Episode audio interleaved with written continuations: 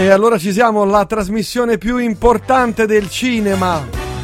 La trasmissione radio-televisiva più importante del, uh, che riguarda il cinema è solamente qui a Radio Città Aperta. Gabriele Vasquez, buon pomeriggio. E non tutti sanno che chi è dotato di apparecchi radio-televisivi può vedere anche le immagini. Noi Può trasmettiamo vedere, anche eh, Esatto, in full HD. in full HD radio TV, Chi che è una ha- tecnologia. Chi ha il 4K anche in 3D 4K anche. Va bene, va bene. Se volete porre dei quesiti, insomma, consultarci, chiacchierare del cinema, del più e del meno, potete farlo o via sms o via whatsapp al 340 360 5299 allora questa settimana è stata la settimana di Tarantino c'è Certo. poco da fare Allora, Ieri sono- hanno fatto allora. la Sky, hanno fatto collegamenti, Sky di Eh, G24 certo. hanno fatto collegamenti. come fosse saputo- niente, io sono andato pure alla conferenza stampa. Tra l'altro, mi ha detto che quella cosa che tu gli è 27, quella cosa che gli Ah, chiedevi. è capito? Mi ha detto 27? così. Sì. Eh, va bene. E... No, ma mi ha mandato un messaggio, poi ha detto, poi ti dice Vasquez. Sì, infatti, che doveva controllare, sai come fa? Poi siamo fatto il puntiglioso, sta lì Sì, le sì, cose. sì, Vabbè. sì. Ma, ma- ma- passiamo a cose che interessano tutti. Ehm, sono stato alla conferenza stampa che hanno fatto qua a Roma. C'erano nell'ordine Quentin Tarantino, Michael Madsen, Kurt Russell e chiaramente Ennio Morricone. Che ha fatto le musiche di Hateful Eight. Era... Non avevano mai lavorato insieme ufficialmente. Nel senso che Tarantino le ha usate le musiche di Morricone, ma erano musiche di altri film in precedenza. Invece, per la prima volta nella sua carriera, Tarantino ha usato musiche originali, fatte apposta Mm. per questo film e non di altri. E chiaramente ha detto: Voglio Morricone, ovviamente. Beh, E Morricone, che in precedenza aveva detto che Tarantino faceva schifo, eh, poi quando si è presentato col cash, ha detto: Grande, da- lavoreremo col denaro insieme." sonante? Esatto, lavoreremo insieme. Ci ha vinto già un Golden Globe e sta, sta in corsa per gli Oscar. Com'è la colonna sonora? Allora, sembra la colonna sonora di un film di Brian De Palma. Considera, queste cose poi non si possono dire a Morricone, perché in conferenza stampa, Morricone c'ha un'età, eh. ma Eh, Tanto, lo so, lo so. tanto proprio. Eh, lo eh. so, lo so. In conferenza stampa un, un collega eh, gli ha detto una cosa molto tranquilla, ha detto che questo film, Hateful Eight, ed è vero, eh, era una cosa giusta, ricorda un po' vagamente La Cosa di John Carpenter. Sì, il film Sì, ricorda dice un po' perché c'è la neve, un po' perché c'è un luogo chiuso, e poi un po' perché c'è Kurt Russell pure qua, Mm. e un po' perché anche lì c'era uno score di Morricone. Non l'avesse mai detto. Morricone io non so cosa ha capito, ma ha cominciato a borbotare a dire... Sono cose completamente diverse. Io non ho copiato niente del mio vecchio score, l'ho fatto completamente diverso. Cioè, no, guardi che. No, adesso parlo io. Sì, ma voleva dire fatemi finire. Eh, eh. Ah, si è incavolato. Porca e miseria. Tarantino lì che... Tantino sa ridere, cioè rideva con garbo, perché poi lui è veramente sa stare al mondo. Cioè, c'aveva accanto Michael Madsen che è un rovinato dalla vita. Sì, eh. E ogni tanto lui Tarantino gli spiegava le domande. Cioè, no, guarda, ti hanno chiesto. Ah, Sì. Dall'altra faceva un po' di battute a distanza con Kurt Russell, che invece è un gran signore, cioè uno che, che si vede uno che ha la testa, insomma, uno non è un, un cretino. E poi accanto gli avevano messo Morricone e lui ogni tanto gli versava l'acqua, capito? Se lo curava. per cui, sa, con molto garbo tratteneva delle risate per questa cosa, ma insomma, penso che ci sia stato abituato, in fondo ci ha dovuto lavorare, pensa che roba. Comunicare con l'interprete. Ah, Michael Madsen. è arrivato proprio Michael Madsen, eh. Lui ha- fatto anche Le Iene. le Iene, ha fatto Kill anche Kill Bill, è vero, è vero. sì. Faceva il buttafuori devastato. Esatto, esatto. E è uno degli attori tipici tarantiniani. Insomma, eh, la conferenza è stata molto divertente. Tarantino poi è sempre divertente. C'è stato un momento. Adesso questo apro, apro e chiudo una parentesi per eh, amanti eh, di cose del cinema, proprio di cinefili.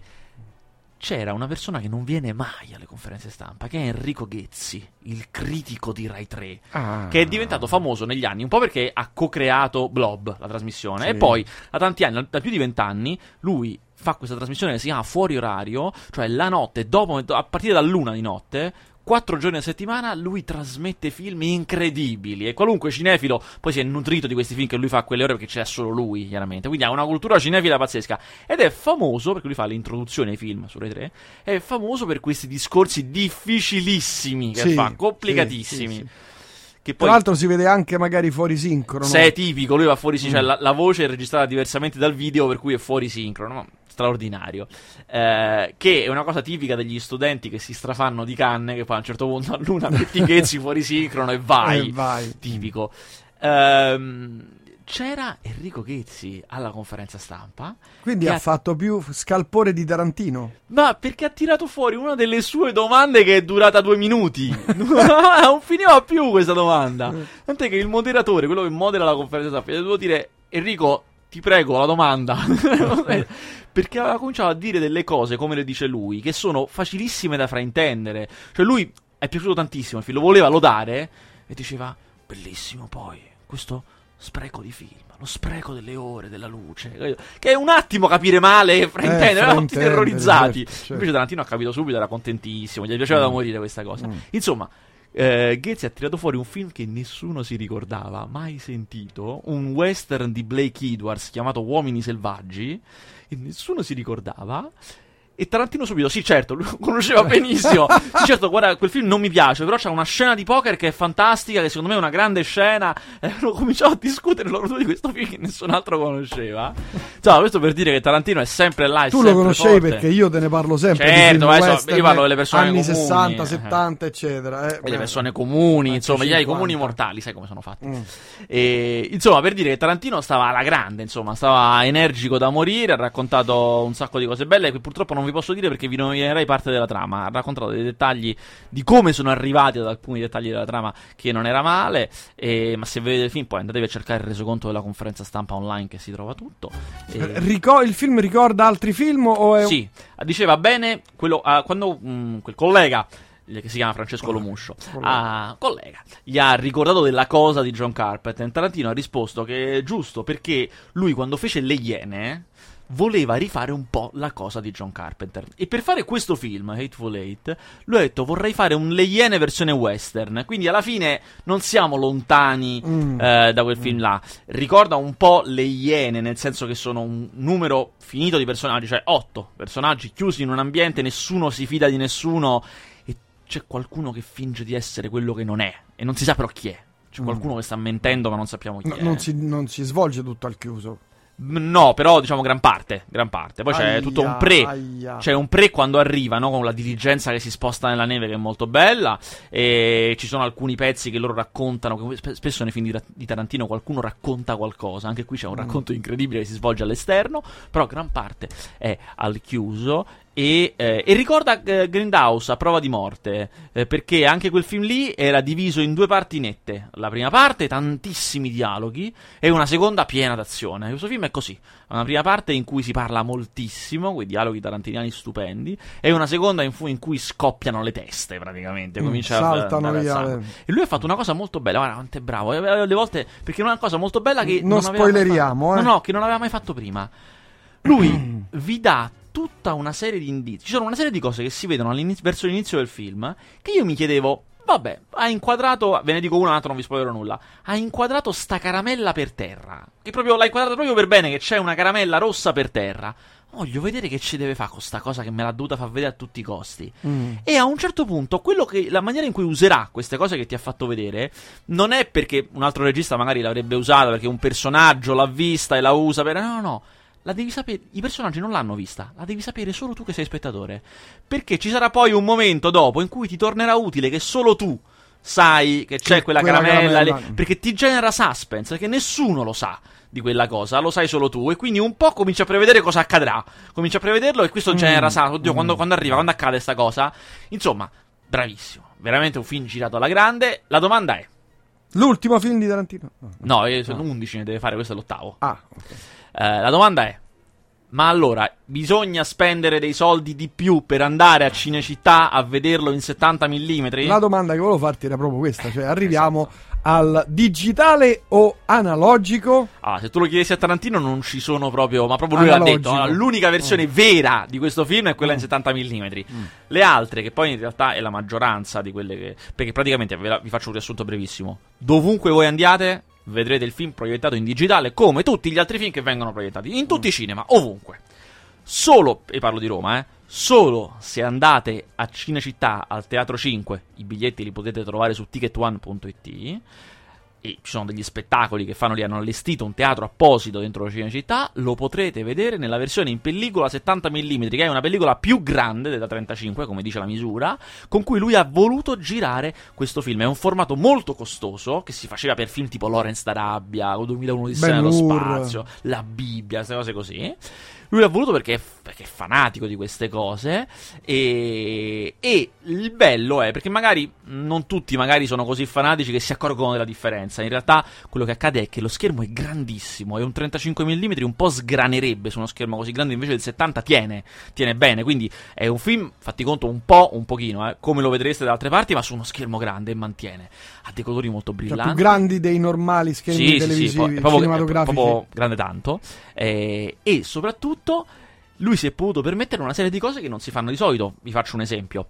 Eh, quasi sempre nel film ci sono due personaggi inquadrati normalmente, magari diciamo che parlano, uno accanto uno di fronte mm. all'altro, e sullo sfondo ci sono gli altri che fanno cose, ma sono ben distinguibili perché la, il, frame è più grande, mm lo consente. Quindi lui ha fatto tutto il film su due piani. Spessissimo bisogna guardare entrambe le cose. Che fanno quelli in primo piano e che fanno quelli dietro? Mm. Perché se l'è giocata così, ci sono delle scene sulla neve in cui la luminosità viene dalla neve, perché hanno proiettato le luci sul bianco della neve che lo riflettono sui personaggi. E questo col digitale avrebbe dato un po' di problemi. Con il 70 mm invece tiene molto bene. Cioè, mm. In particolare una indiligenza bellissima, perché dalla dalla diligenza inquadrano fuori e la luce viene da fuori. Insomma, sono una serie di raffinatezze molto belle, ma diciamo pure che a voi non ve ne frega niente di queste cose.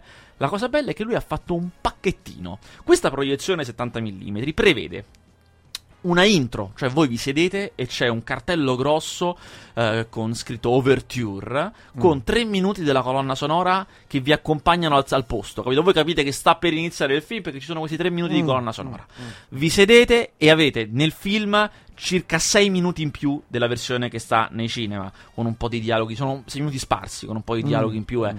Avete l'intervallo ufficiale cioè l'intervallo con la scritta intervallo messa da Tarantino, Bello. quindi che dura con lo score, con la durata giusta dell'intervallo. E quando finisce l'intervallo, cioè si ritorna al film, c'è la voce, eh, magari se lo vedete doppiato non è la sua, però insomma nell'originale c'è la voce di Tarantino ah. che fa Tarantino, che vi dice... Eh, Intanto, cosa era successo? Gli fa un po' un riassunto degli eventi con delle cose in più che non avete visto nel film e vi introduce nella seconda parte. Insomma, è un pacchettone di premium. Mm. Andate a vedere uno spettacolo premium, senza aggiungere che poi a Roma lo si vede a Cinecittà, che voglio dire, che è una cosa in sé incredibile. Che io, insomma, siete appassionati, ma ve lo consiglio da grande. Io ho goduto come un porco questa proiezione. Dal punto di vista proprio delle immagini. Delle immagini, come ti ho detto, c'è questa, questa profondità di campo. E per la prima. Guarda, io sono contento è più brillante del, del, cioè più illuminato allora, più... noterete una cosa se, andate, se siete andati al cinema abbastanza in questi ultimi anni in cui le proiezioni sono tutte digitali, vi accorgerete di una cosa che ci eravamo dimenticati. E il film è diviso in capitoli, c'è il cartello nero con capitolo 1 e il titolo. La scrittina un po' trema, che è una cosa normale, è sempre stato così, perché la proiezione in pellicola è così, non è precisa, ma ci siamo abituati ormai negli ultimi anni alle proiezioni digitali che invece è tipo televisione, è preciso, le scrittine non tremano sono perfette. Per cui rivederlo mm. un po' gli dati dalla pasta da altri tempi. In più, eh, il 70 mm è sì qualitativamente migliore della, del digitale, ma a un livello che l'occhio umano difficilmente poi lo percepisce. Insomma, è, però è diverso, questo è sicuro. E mm. per la prima volta, fino io sono contento per Tarantino, perché la prima volta finalmente lui è riuscito a trovare i colori e la pasta dello spaghetti western. Ce l'ha fatta. E verso la fine, soprattutto quando. Insomma, non vi faccio mm. gli spoiler dicendovi che c'è del sangue, quindi non c'è molto sangue e le eh facce beh. sono sporche di sangue. Eh mi ha proprio ricordato i film con Giuliano Gem, il colore della pelle, quando è così, mm. ah, anche il colore del legno dell'arredamento, mi ha ricordato la pasta di quei colori là, finalmente sono contento per lui, ce l'ha fatta a rifare un film spaghetti western. Eh, la cosa che mi domando io, perché visto che noi abbiamo inventato lo spaghetti western, non facciamo più spaghetti western?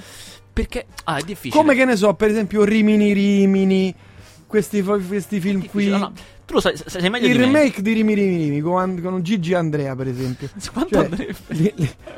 Li, li, l'italianata proprio. Però tu sai meglio di me che questo genere, gli spaghetti west, gli horror, bla bla bla, erano nati all'epoca mascherandosi con gli registi che mettevano i nomi americani. Sì, è o vero, con gli attori americani. Cioè, noi abbiamo. Il pubblico italiano ha sempre avuto un po' di diffidenza di questo tipo di prodotti che vengono dall'Italia. Do, all'inizio, almeno, li facevamo sotto pseudonimo perché sembrassero credibili, girati in inglese con gli attori americani e tutto quanto. Anche Argento faceva gli horror con i protagonisti americani. Poi dopo si è creata una certa confidenza e ognuno usava i nomi italiani e va bene così. Io credo che ora saremmo. Cioè, un western con nomi italiani non lo accetteremmo. Bisognerebbe tornare a quel tipo di inganno. Solo che oggi non si può fare l'inganno. Tutti scoprono subito che in realtà è un italiano. Che ne cioè, so, voglio, vabbè, voglio dire, però, i vari eh, Giuliano Gemma, eh, Maurizio Merli, questi attori qui. Ce ne saranno anche oggi di bravi così, o Sì, no? No. adesso, in questi, adesso tra poche settimane esce. Eh, lo chiamavano Gigrobo, che è un film di supereroi italiano perfetto.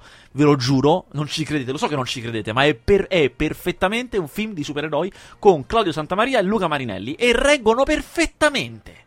Mm. Perfetti, precisi. È di un romano, è di Gabriele Mainetti, lui è di Roma, tutto ambientato a Roma, molto romanesco anche, perché è stato così intelligente che non ha bisogno di imitare al 100% gli americani, lo può fare anche contaminato di romanità, e va bene uguale, regge, e vedrete che appunto si può fare, solo che è difficile, è difficile proprio, è difficile riuscire a convincere a fare un ibrido Ma sì, negli bene. anni 70 noi facevamo i- insomma, le sale piene. C'erano Sì. le sale piene. Quando Ma anche gli americani, film- tutti facevano le sale piene. Sì, eh, no, vabbè, certo, sì, ho capito, però c'erano i film, i film di Giuliano Gemma eh, andavano eh, prima, seconda, terza, Certo, certo. cioè andavano dieci volte, poi riuscivano, poi ritornavano, cioè, e perché e andavano un, un sacco di gente andava a vederli questi film Mhm. qui. Quindi c'era una cultura, si sapeva oramai che lo sapevano tutti che erano polizi- cioè, poliziotteschi Sì, un certo e italiani, western sì, sì. all'italiana, cioè lo sapevano e la gente andava apposta a vedere i, polizi- i poliziotteschi e i western italiani perché erano italiani, Certo, perché certo. gli piaceva che ne so Fabio Testi, eh, ripeto Maurizio Sì, ma anche perché erano Merli, diversi dagli americani, magari gli piaceva di più. Erano certo. molto più estremi degli americani. alcuni ambientati qui sulla di Burtina, Sì, esatto. c'è, c'è una non so se ci sia ancora la, la cittadina Del cinema, certo, a De No. Paulis. No, no, Ah, eh, fuori Roma, ver- andando verso sulla Tiburtina, verso Ah. fuori, cioè, hanno- venne costruita all'epoca, negli anni 70 ci andavamo da ragazzini a giocare, Mhm. eh, una cittadina west, Ah, non lo so questo. proprio un paese, un paese west finto, con, cioè, con tutte le cose davanti, con scritto salone, eccetera. Certo, Dietro certo. c'erano i travi di Che, legno. che lo, che lo reggono, certo, lo che reggono. reggono la facciata. E andavamo lì a giocare, a fare western, a fare Mhm. i matti noi. E credo fino agli anni 80 eh, c'è stato poi a non so se giocare. l'hanno- non no, no. Però insomma sapevo che esisteva perché insomma se ne parlava eccetera. Non so se l'hanno tirato giù adesso. E, e si facevano lì i film. Sì, sì. Beh, da dire che i western non si fanno quasi più in genere, cioè ne escono due l'anno, eh. Cioè, proprio. È vero, Anzi, al volo, se volete, Bone Tomahawk. Bone Tomahawk. È un western di quest'anno stupendo. Stupendo. Mm, Lo ripeto, Bone Tomahawk, scritto Bone Tomahawk. mm. Fantastico. Fatto vedete- da vedetelo. attori famosi. C'è Kurt Russell. Ancora. Sì, è ancora incredibile. Ha fatto due western in un anno Kurt Porca Russell, miseria. ma è bellissimo. E insomma, sì, i western non si fanno più. Insomma, è un periodo in cui è una roba. Secondo me. Tarantino è uno dei pochi che poi si può permettere queste operazioni. Eh, È vero che il cinema di genere in Italia lo facciamo poco, eh, perché la gente va meno al cinema e c'è meno varietà, ma va meno al cinema perché c'è più intrattenimento diverso. Ci sono i videogiochi, ci sono le serie TV, cioè il cinema è in competizione per avere l'attenzione degli spettatori con tutti questi mezzi che chiaramente Mm. sono- e alle volte sono bellissimi anche loro. Però insomma, alle volte il Poi genere di- serie TV ti consiglio Limitless. Eh. Il- la serie televisiva ripresa dal film, che già era film. molto buono, eh. E c'è anche l'attore principale all'interno della serie televisiva che fa delle apparizioni, ma Mm. eh, poche, ma è veramente Che molto però, presente. Fammi capire, lui riprende, cioè Bradley Cooper parliamo, riprende il suo personaggio. No, Ah no, fa un altro fa personaggio. un altro personaggio. Ah, forte, Fa il personaggio veramente cattivo. forte. Che non, non ha mai veramente fatto molto cattivo, cattivo, veramente molto cattivo. Mentre il personaggio che prende le pasticche un, non lo conosco, non so Ah, chi sia, ed è molto bravo. Le storie sono molto belle e la sceneggiatura, insomma, il tutto come, come se lo sono reinventato è molto non è una cosa ah, rivoluzionaria, eh, però è No, però fatto godi. bella intelligente. Bravi, bravi, bravi. Brawi. Ci sono anche altri attori famosi. eh, adesso se, se lo cerchi su internet, sono altri attori famosi.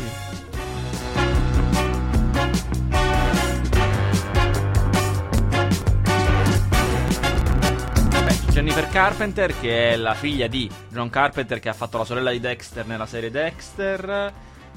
C'è anche un'attrice. mm, Mary Elizabeth Mastrantonio, come Eh, no? esatto. Che aveva fatto Robin Hood con Kevin Costner. eccolo qua Bradley Cooper, poi non devo dire non riconosco più nessun altro. Vabbè, perché tu non ci capisci. Vabbè, vediamo a, a, parlare invece dei film che usciranno. Uscirà Albanese con Carlo Verdone, l'hai visto? Visto, devo dire, allora si chiama L'abbiamo fatta grossa, è appunto eh, il nuovo film di... Oh, uh, porca miseria, è volato il tempo, 18 e 42. Quando ti diverti. Eh, è il, eh, il, nuovo film di Carlo Verdone, devo dire è carino, eh, devo dire è mm. carino. Eh. Verdone è molto altalenante negli ultimi anni, veramente alle volte ne fa buone, alle volte no. Questo è un film criminale, cioè lui è un investigatore privato da strapazzo, chiaramente, perché eh, da, almeno dal 2010 Carlo Verdone ha smesso di scrivere i personaggi che scriveva prima, completamente. I suoi film sono tutti uh, con protagonisti derelitti, che ha massacrati economicamente, che cercano disperatamente mm. di fare del denaro. Questo qui è un investigatore privato da niente. in questo ricordano molto i personaggi delle commedie italiane anni 50. Vive con la zia, perché non c'ha una zia anziana. E nella casa ha anche lo studio, ma viene ingaggiato per recuperare gatti, capito? Insomma, per cose veramente terribili. Mm. A un certo punto Antonio Albanese, che è un attore fallito, lo vuole ingaggiare, ma non ha i soldi per pagarlo. Lo vuole ingaggiare per pedinare la moglie per infedeltà.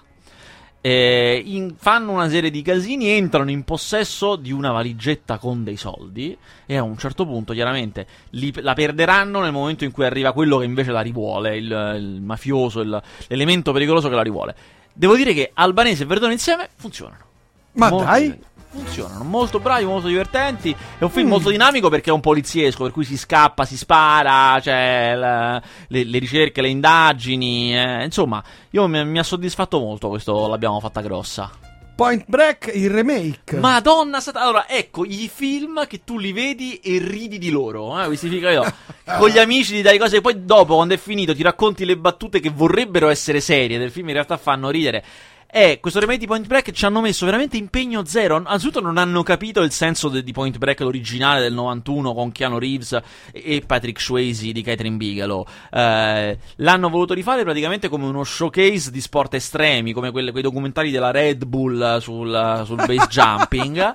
Uh, alcuni personaggi ci hanno dovuti mettere per forza, non c'entrano niente. Non è più un poliziesco. E ogni tanto, evidentemente, erano obbligati. Ogni tanto hanno dovuto mettere delle scene che riprendono l'originale. non c'entrano più niente, però, a questo punto. Ah, so con una così. filosofia New Age che non si capisce bene perché rischino la vita. Ah, vi racconto solo l'inizio perché è una cosa che io ho detto, ma porca miseria, ma già dalla prima scena.